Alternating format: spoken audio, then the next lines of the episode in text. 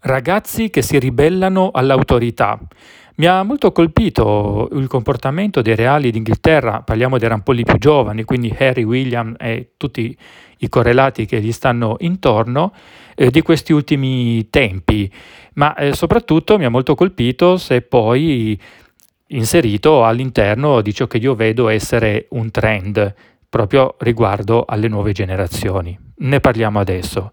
Allora, ultimamente i principi, o presunti principi, perché poi Harry se la sta passando un po' male da questo punto di vista, d'Inghilterra, stanno comunque facendo parlare molto di sé perché non hanno peli sulla lingua, dicono le cose come stanno e soprattutto hanno iniziato a far emergere vari aspetti anche molto negativi del sistema con l'S maiuscola all'interno del quale sono nati e cresciuti. Mh, semplice ribellione, qualcuno ha parlato di eh, questi stanno facendo due calcoli perché poi dopo chissà quanto guadagneranno una volta che sar- saranno indipendenti e così via.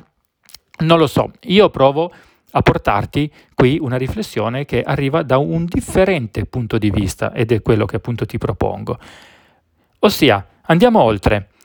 Vedo poi ragazzi che si ribellano all'autorità in casa, all'autorità a scuola, negli ambienti scolastici e così via. Lo vediamo anche nelle trasmissioni, pensiamo ad esempio a mm, talent show come ad esempio Amici di Maria De Filippi, dove i ragazzi rispondono alla giuria, oppure rispondono poi ai loro docenti, ai loro maestri e così via.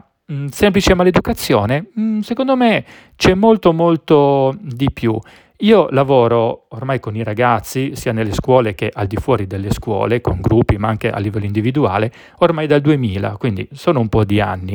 E ho potuto osservare proprio il trend e l'emergere di questo fenomeno. Quindi anche a livello longitudinale i ragazzi di vent'anni fa non sono i ragazzi di oggi, in tantissimi sensi. E ho potuto vedere l'emergere di questo trend, ossia non la maleducazione, ci mancherebbe, ma una cosa un po' più sottile, ossia i nostri ragazzi stanno passando dall'autorità all'autorevolezza. Ossia, i nostri ragazzi stanno passando dal dare retta, dal seguire l'autorità costituita, al seguire chi è autorevole, ossia, secondo loro, degno di fiducia. Essere degni di fiducia non vuol dire ovviamente mendicare la loro fiducia o elemosinare la loro, la loro fiducia. Non a caso io parlo di autorevolezza, che è molto diverso. Ossia, i nostri ragazzi non badano alla gerarchia. Un po' in questo internet ha anche aiutato perché appiattisce le distanze in tutti i sensi.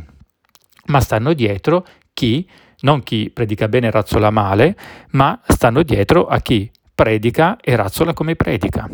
Ed è quello che dobbiamo imparare a fare anche noi, diventare autorevoli sia in qualità di genitori, sia in qualità di insegnanti e sia in qualità di altri ruoli che noi potremmo avere.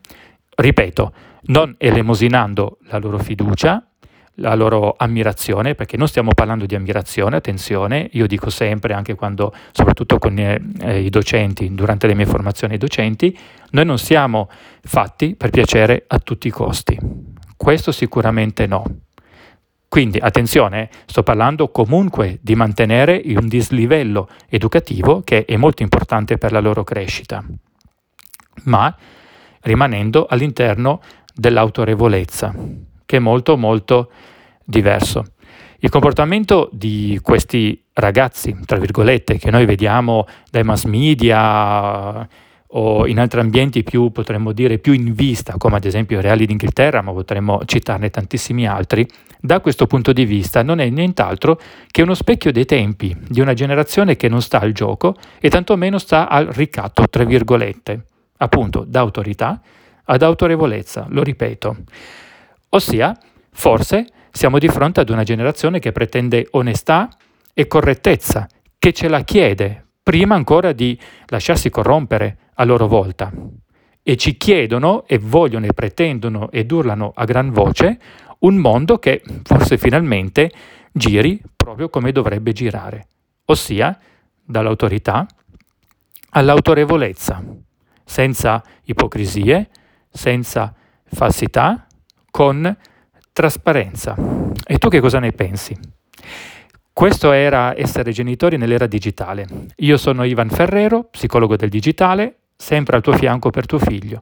Se vuoi sapere cosa posso fare per te oppure se hai domande da farmi, puoi contattarmi a ivan-ivanferrero.it oppure puoi andare su www.psicologiaetecnologia.it per altri consigli su come aiutare tuo figlio a gestire la sua vita digitale.